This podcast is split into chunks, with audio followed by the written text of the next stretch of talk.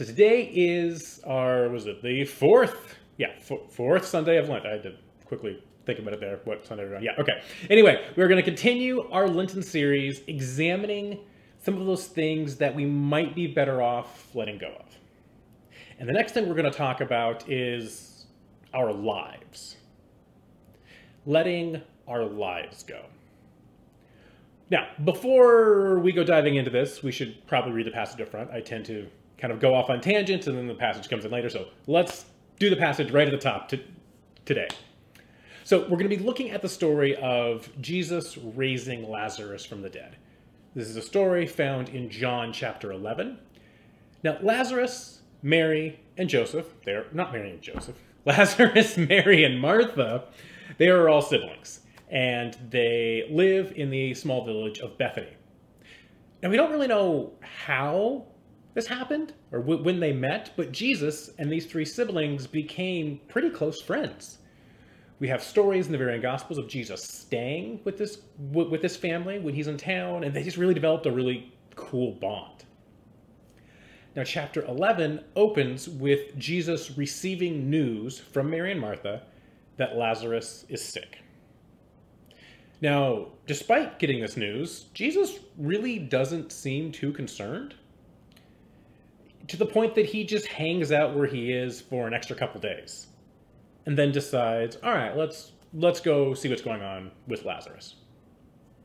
That seems a little odd to me, but but but okay, we'll we'll explore that a little later. Why? Now, eventually, Jesus leaves and comes to Bethany, arrives, but he arrives too late.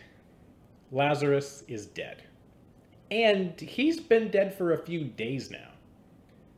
He has a brief meeting with Martha and then comes down to see Mary.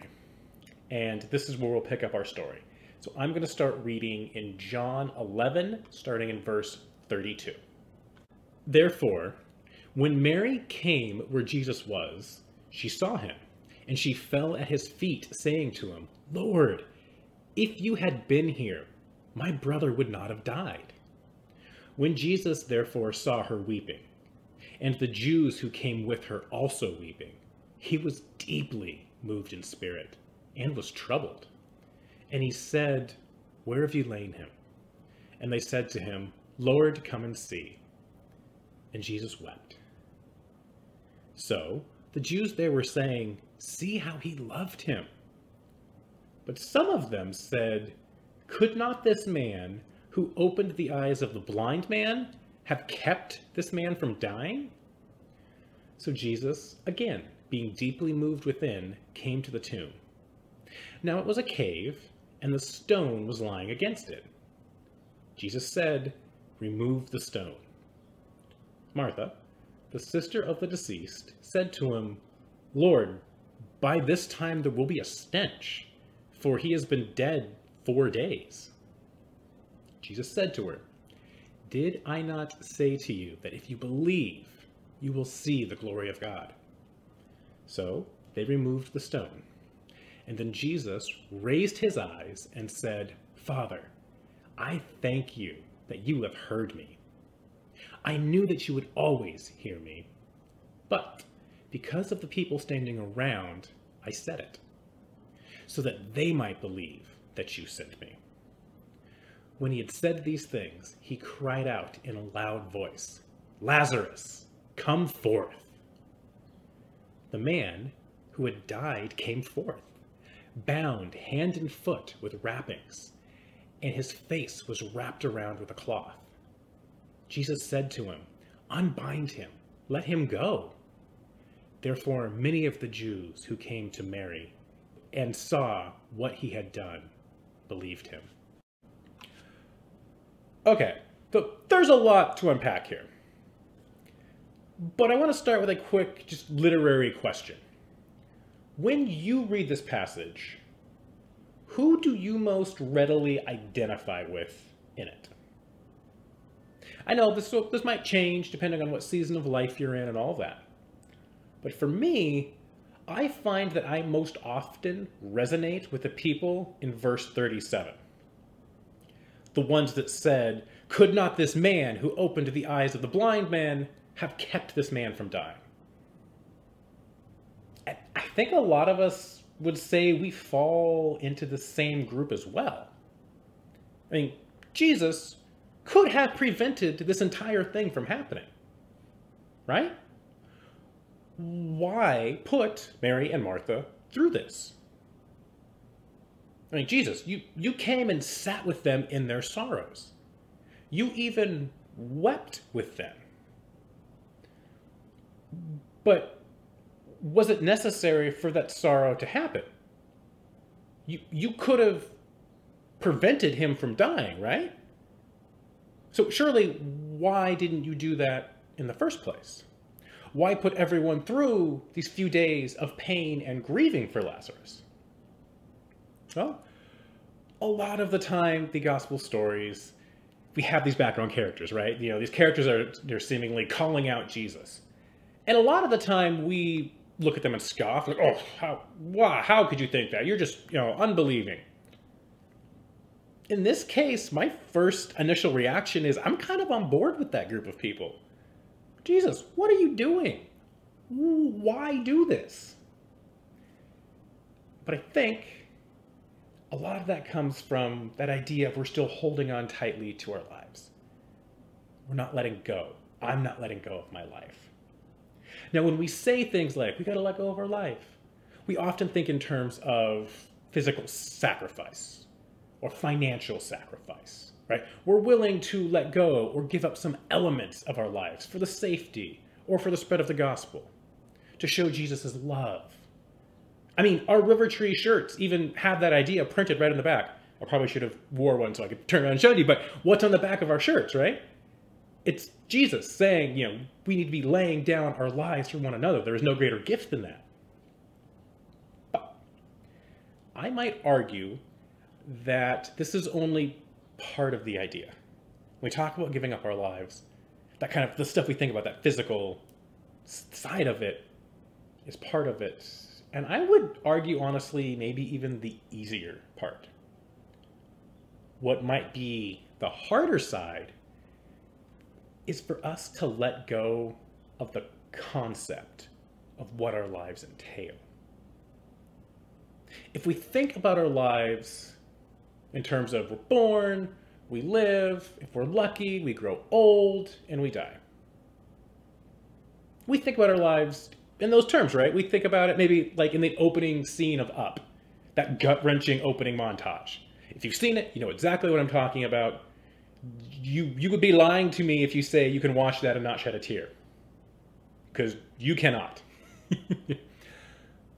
but it's that is not the life that jesus came to give us jesus came to give us eternal life life beyond what we think of as life life so much bigger and grander than we could ever anticipate. So here's an example of what I mean. Kind of a silly example, but just roll with me here. A couple years ago, I played a video game called The Witcher 3. Now, when I got it, I did not know a lot about it. I got it pretty early, right after it came out. So a lot of news about it hadn't come out. I knew virtually nothing. I knew it was a fantasy game based off of a series of old books. Great, that sounds fun. So I start playing it, and it, it is fun. You play this Witcher, this character who basically you're a monster hunter. Great, I get to go kill fantasy monsters, have a fun time. Fun, fun, fun. I'm really enjoying it. Uh, the writing in it's actually good. That's one of those jokes about video games. If you've ever played them, is the, the writing, especially the voice acting in video games, is often just atrocious. But in this one, it's actually good. Anyway, the, the map, it, it's not huge. There's, you know, a, a, main village, there's some outlying areas, there's, uh, I think there's some wooded areas. You know, there's, it, it's, it, it's fine, it's fun. I seem to be coming to the end of the section, the end of the game. You know, but I'm having a really, really good time, so I want to extend it as much as possible. So I'm exploring every nook and cranny. I'm chasing down every, you know, side quest I can do. But seemingly, the game's coming to an end. I've put in 10, 12 hours at this point of the game. You know, I got it used, so I had, you know, I didn't pay that much for it. So thus far, it's been a pretty good deal. Sadly, though, it seems to be coming to an end, but I've stretched it out as long as I could, so I just go with the main story, go to finish the game. Little do I know that what I do what I think is the end of the game, a big cutscene happens. This dude comes in, who I really haven't seen before, and makes some comment of like, "Oh, now this plan didn't work. We have to go to this area to try something. I'll mark it on your map." Great. Open up the screen to pull up the map. The map is different from when I last looked at it. It is massive now. And I realize I've been playing the tutorial opening section. The entire game is so much bigger than this. And I actually looked before I started recording this. To date, I have put in a little over 200 hours into this game. I haven't played it in quite a while, but so this opening 10 to 12 hours I was having, the fun I had there was just a taste. The real game was opening up to me. Everything I had done to this point was just teaching me how the game was going to work.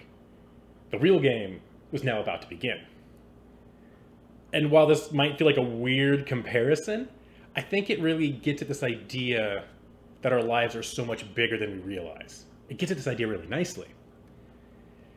And that all right, that the lives we have here, we often think of as the end all be all. But in reality, kind of what we're doing here is our prologue in the grand story that will carry us through all of eternity. Now, think back to our passage and to the people that were questioning why Jesus would let Lazarus die. If we approach this story and this situation kind of thinking about our earthly lives as the opening to our eternal life, we can see some different things at play here suddenly we can start to see a little bit of the bigger picture. In this case, the bigger picture comes from Jesus knowing that the, from the moment he hears that Lazarus is sick, that he is going to die, but that he is also going to be raised. He, and what's more is Jesus knows the significance of this event. Jesus knows that Lazarus has to die for things to fall into place. Because if you look at the biblical text, the gospel text, kind of by itself, just as a pure narrative story, the raising of Lazarus is really the last straw or the key event that spurs Jesus' opponents to arrest him. Because immediately after this event, some of the people that are there run back to the Sanhedrin and tell them what has happened and they immediately lay plans to arrest Jesus. So, had Lazarus not died, Jesus would not have been able to raise him, and thus Jesus probably would not have been crucified shortly thereafter. So, we start to see some interesting kind of balance here. Someone being dead for a few days. You know, the pain and grief that that causes is on one hand, and on the other balance is the eternal salvation of everyone. We start to see an interesting play here. But one more thing I want to highlight about this story is that Jesus in no way looks over or glosses past the pain of Mary and Martha. Jesus sits with them, mourns with them, their pain is very real. And Jesus acknowledges that and comforts them in that moment. This really gets at the idea that our lives here on earth, while they are only a small sample of the eternal life we have coming, that is not meant to diminish our lives, our existence here in a negative way saying we're not saying that the joy you feel in life, the pain, the sorrow, all of these things, the love, that they're not real or that they don't matter because they are real and they matter a great deal. They're just not the end. they're not the end all be all of what our lives will eventually be. So, when we think about the idea, the notion of letting go of our lives, I would challenge us, myself included, to not only think about letting go of the everyday things, letting go of the sacrificial things, but also try to let go of the notion what our lives really are, the true scope of our lives. Because God didn't send Jesus to earth to live, to suffer, and to die to save our earthly lives, or to make our earthly lives easier, or necessarily better. Rather, Jesus came and died and rose to save our eternal lives, to save our souls. And as hard as it might be to think about or to believe, we are still living and playing the tutorial section of what will ultimately be our lives. We're still figuring out the controls. We're still trying to get a handle on things. So that when we step into the wide expanse, the ever growing map that is our eternal lives, our game can truly begin. But at the same time, we need to enjoy the tutorial. Soak it in. Love it. But just know that there is so much more waiting for us. And the sooner we can let go of the notion that our lives are just contained to our physical time on earth, the sooner we can embrace and live into the amazing truth of the eternal life that waits us. Join me as we pray. Dear Lord, we humbly thank you that you are a God who cares about our souls, who cares about our eternal lives. And we thank you that you cared enough to send Jesus, your Son, to ensure that we can have eternal life. And not only that, we can have eternal life with you. And for that, Lord, we cannot thank you enough. We cannot praise you enough. So, Lord, we just ask that we could continue to walk in your ways, that we could continue to not only live in the present moment of our lives here, but also realize that our lives here are a drop in the infinite expanse of our eternal lives. Lord, we just ask that you would walk with us, stand with us, and bless us as we go throughout our separate ways this week. In your precious name we pray. Amen.